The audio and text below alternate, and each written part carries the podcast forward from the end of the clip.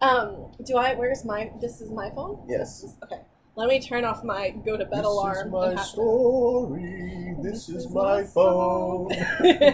Praising my Savior all the day long. Prophet, preacher, servant, leader,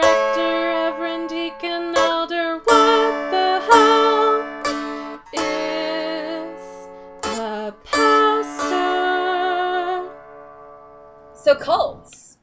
This is a another mini-sode topic taken from therapy, uh, where I was working through some purity movement stuff and uh, got really concerned about hell, and then realized at some point that like uh, churches that focus on hell and the way that evangelicals do are just cults. Hmm. But I don't know if that's true or not.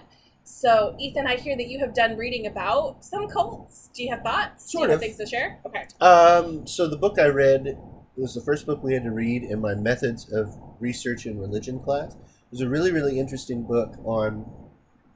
In by the way, in the religious studies world, we don't call them cults anymore. What do I you don't call really them? mind. We call them we call them new religious movements. They're fucking cults, though. Sure, but but we call them new religious movements.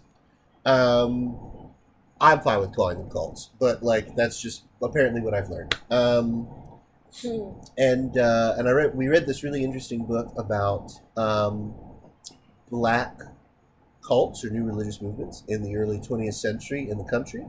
Um, the Nation of Islam was one. Um, Okay, so then maybe we need to draw a difference between cults and new religious movements. they would not. Oh, Yeah, they Religious not. scholars would not. but there's Religious scholars would not draw a distinction. They would say that So- cult is too rooted in prior theological categorization, oh, and and um, and So- they would want to say something different. Okay, so like even a thing like Jonestown. Yeah, they would not. They, they they would not be comfortable calling it a cult.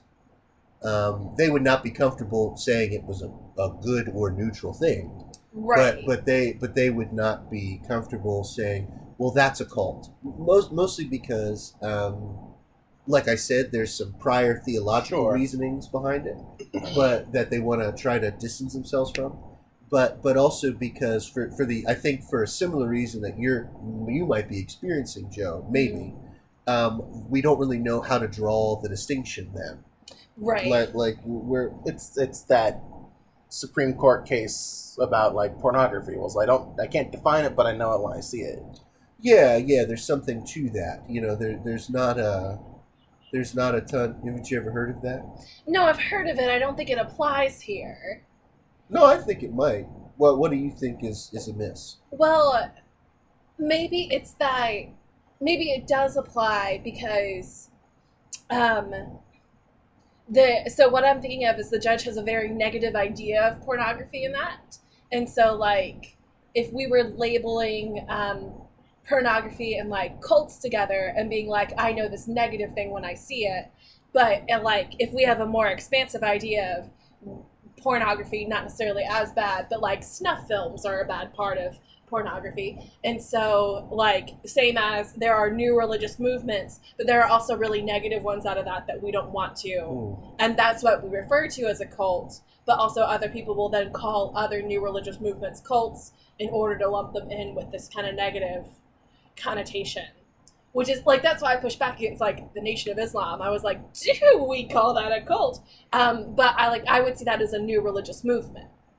Sure, I see what you're saying, I, and and I don't I don't personally disagree. It, honestly, like like I'm just talking about religious Right. study stuff. You know, like um, I I think that they would just be uncomfortable. These religious scholars would be uncomfortable with with how then, and this is why I think Ian might be might might be saying something that I think is helpful. Like, how then do we judge what is um, sort of bad? So the other problem is is that when we talk about cults, what we're really saying is that uh, these are um, religious movements that lack power and respectability. Mm, okay. You know, so that's like so like why is Christianity not a cult? Well, Christianity isn't a cult because we define all cults next to Christianity. Right. Yeah. You know that that's why it's not a cult.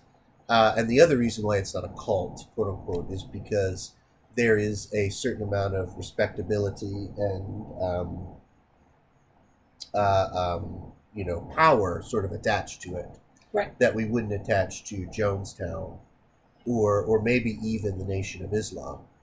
Um, but there are other ones. So in this book, the Nation of Islam was just one of them. There, there were more than I, I just I wasn't really aware of it all. But there's some really interesting ones that this scholar was kind of working through and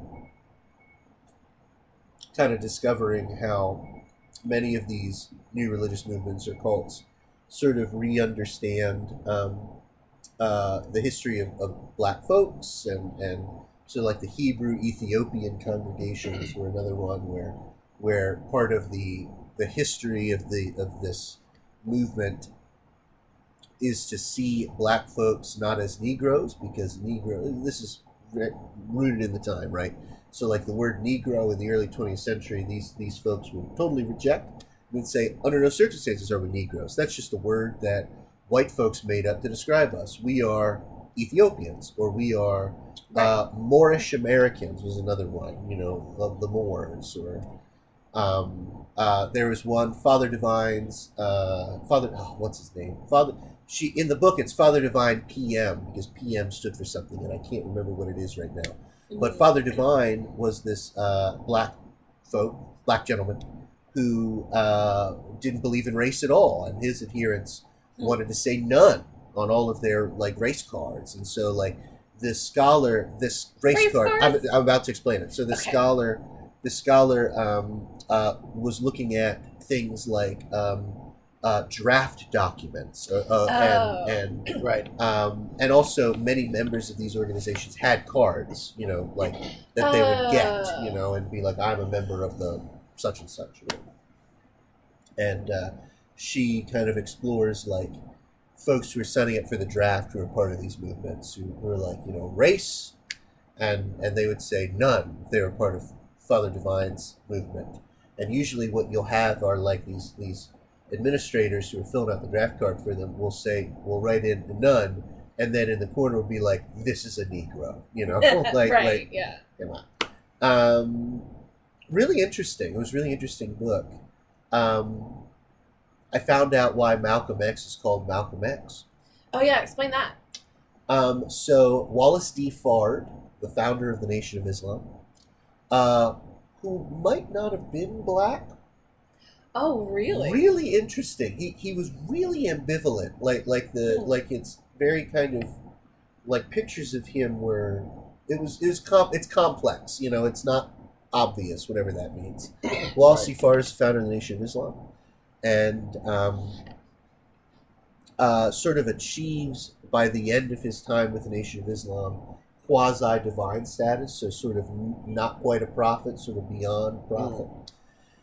And he, when you join the Nation of Islam, he would give them give folks their new names, and so they might they might keep their first name, and then Wallace Fard would, would offer them a new name, right? So Wallace D. Fard disappears, you know, and there's a sort of a second coming narrative that goes on in it. Really, he actually just runs away and he's arrested for murder, um, but which is interesting uh, because he absolutely kills a guy uh, and is arrested for murder. Um, but his uh, um, second in command, Elijah Muhammad, who was a black guy, um, takes up the uh, practice that Fard does, um, but doesn't give anybody new names, gives people placeholders of X until Fard comes back. Right. So Malcolm X uh, is Malcolm X because of that. Did not know that. Really interesting. But uh, but yeah, that that was uh, quite interesting, and this author focused on, you know, just the, the way in which these um, new religious movements um, uh, provide kind of theological and narrative underpinnings for folks. And, uh, adopting new names was really common in a lot of them, and and seeing new histories stuff like that. Well, that's and that's not completely foreign to Christianity either, right? There and I mean, you get a Christian name at baptism, um, but you also like you would get new clothes when you were baptized. There is this real sense of putting on a new person in some strands of Christianity, and so like that's not that that behavior in and of itself is not problematic. Um, but what I want to talk about was problematic things. in of yeah, yeah, but that makes it hard. Like, like I Right. particularly after reading this book, like it's it's kind of so like Jonestown. Well, what's what makes Jonestown bad? Well, ultimately, what makes Jonestown bad is the murder. Right. Right. The murder suicide. But like, is the stuff leading up to Jonestown bad? Because if the stuff leading up to all of that is also bad, then everything is a cult. You know, Right, Like, yeah. Then, then we've got a kind of an issue here. Like, you know, like, well, well, they were indoctrinated. Yeah, I mean, what we just call that religious education. Right. Right. You know what I mean? And that sort of becomes hard. You know, I get it. Like, but Or or Christian formation. or Christian formation. Yeah. Right, which is where like you have you'll have people who are like, well, I don't want to raise my kids in Christianity because I don't want them brought up in a cult, um, because it, there are such similarities there. Or like the I'm not gonna bring my kids up in Christianity because I want them to, you know, come to terms with their own identity and figure things out for themselves, not realizing that Christianity has such a claim on the West. Yes, yes, that's a good point. You know, and and and that's kind of the the kind of critiques of secularism kind of work with that then too. And then they say, well, there's really no way to not indoctrinate your child, right? Like there's Right. really no way, you know, to to kind of not instill a metaphysical system in your kid, or or not instill a set of moral principles, or what have you, or myths. You Mhm. know, like Alexander Hamilton. Right. You know, if we won't do it, the um, American Broadway will do it. You know, American Broadway. That's also a cult. Yeah, I mean, I guess there. So yes, and then so, so then, what kind of um, defense can I have against evangelicalism and this like belief that I have that like hell is a real place and I'm going there? You know, like like what if if we then are hesitant to label things as being negative or are hesitant to point to things as indications of something that's harmful then, then like where's our where's our standard for harm? Where's our how do we look at something and say this is bad the i guess we've asked this question before how do we look at something and say it's bad theology and it's the fruits of it? But how do you there the the like the the metaphor is that bad trees bear bad fruit right Mm. and so how do we identify a bad tree before it bears bad fruit sure. Sure. So I believe that like there's a way to look at like who is at the center of this thing, this institution, this organization, this religious movement this religious movement and why are they doing what they're doing? What what is what's their like what's what's undergirding it? Is it are they doing it to hold on to power or like consolidate power for themselves to manipulate uh, people who are impressionable? Um, are we seeing a pattern of like converts to this new religious movement where like these are people who had traumatic childhoods um, who are abuse survivors.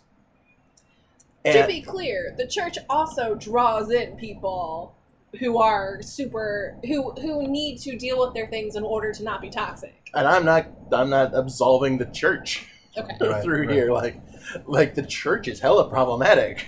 And people like uh, get into church leadership to build up their own power.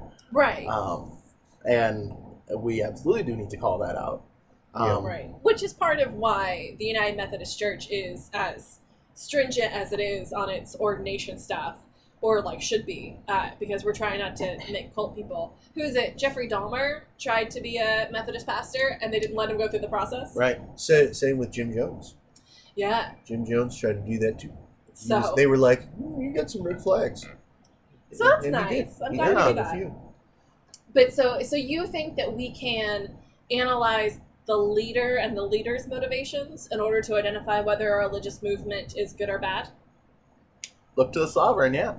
yeah, yeah. Uh, I actually, I think I agree with Ian in, in, in a sense. So, like, I think that um, it would be incorrect to say that Christianity is founded on Jesus Christ. You know, Jesus was a Jewish man. He didn't found, he, he didn't he didn't establish Christianity. Christianity is not really established by one person.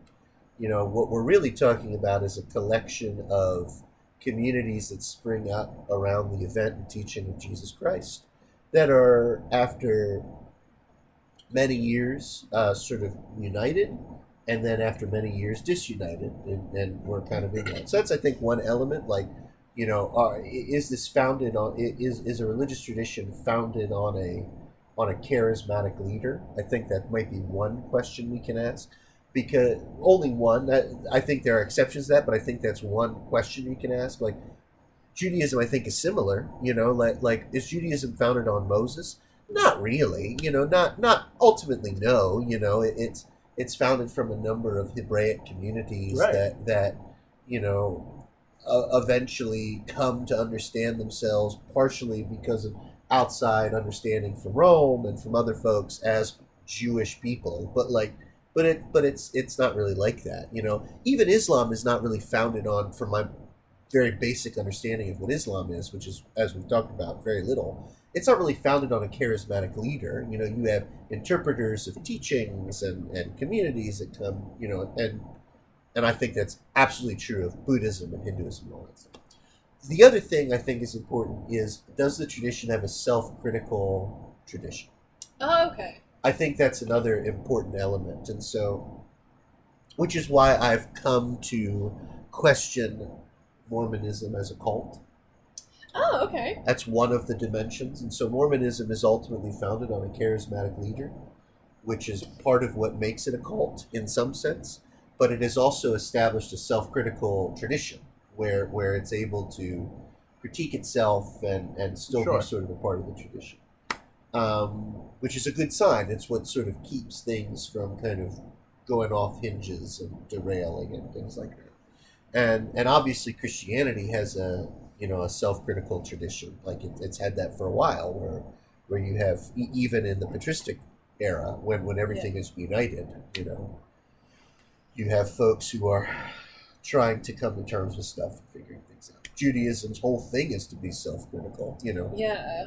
And I think that's really that's really helpful when it comes to evangelicalism is that um, a big part of it is that you you don't question.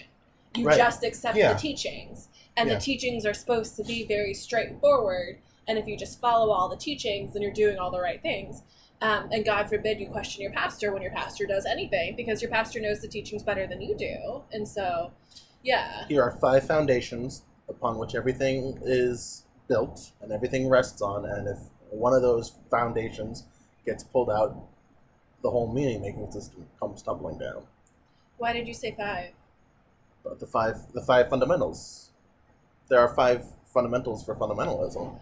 Oh, in, in, you Christian, mean in Christian fundamentalism. Oh, oh, oh! I understand. I don't know if I I, can I can't list them. Uh, biblical inerrancy, uh, Uh, assholery, assholery, yeah, um, dickery, yeah, general yeah. fuckery. Yeah. You know? yeah, yeah. No, I was, I was like, we're not talking about Islam anymore. No, so no, no. Those and, are different and things. No homosexuality. Right. That's it. That's what it is. Yeah, those are the Um, five fundamentals for Christian fundamentalism.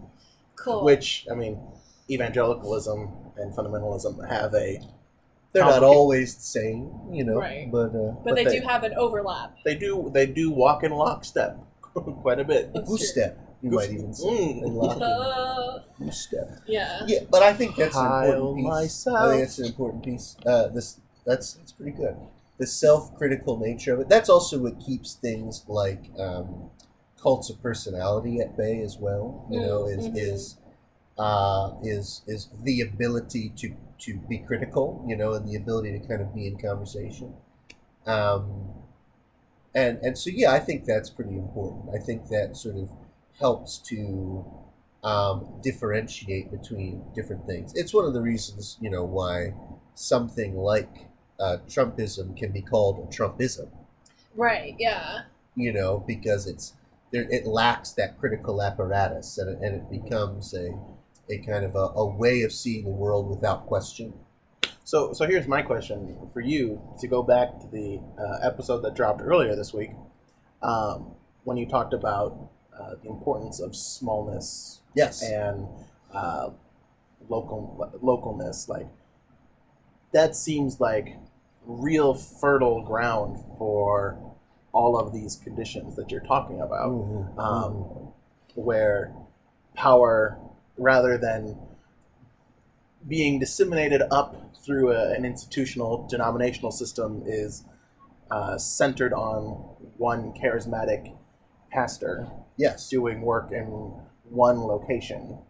Um, what, uh, how, how, how can those who are thinking small and doing intentional small ministry combat that urge? So I think one way is to lean on the kind of small scale cosmopolitanism of all communities. And so here's what I mean by that. Like uh, in the town that I served in, even if I was the most charismatic pastor there, which I I, I don't know if I was. I guess I might have been.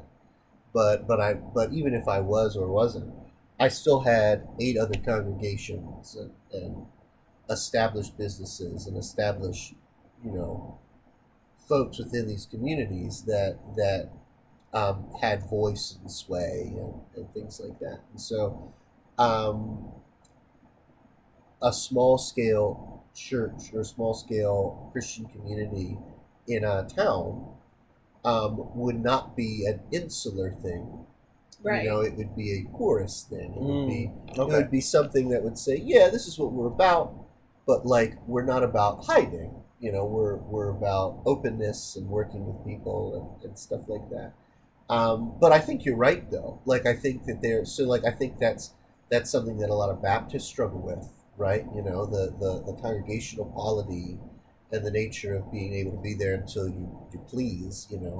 I think that there's there's that struggle, and, and Baptists in general have a really kind of loose um, sense of I'm going to say a loose sense of doctrine, and all I really mean by that is not that they're not doctrinal, but like they don't really necessarily have a have a sense of doctrine that applies to all Baptist churches. Right. You know, Yeah.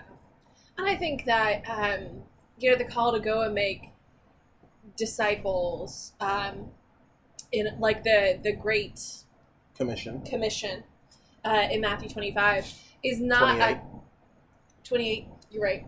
Matthew Um, 25 is the uh, Jesus, the, the sheep and the goats, And and the the ten virgins Right. and the, lamp- that's right. the That's my lampstand. favorite story. and the parable of the talents. And Yeah. is this what the kingdom of God is like? Uh, but the, yeah, the Great Commission in Matthew 28 uh, to go and make disciples of all nations is uh, to make disciples in all like it's it's not the idea that like Christendom must dominate, but it's the idea that like Christians should be in all of these places, growing. You know, and, Sure. and, and I think that that's the the kind of benefit to this is when you're when you are when your endeavor is like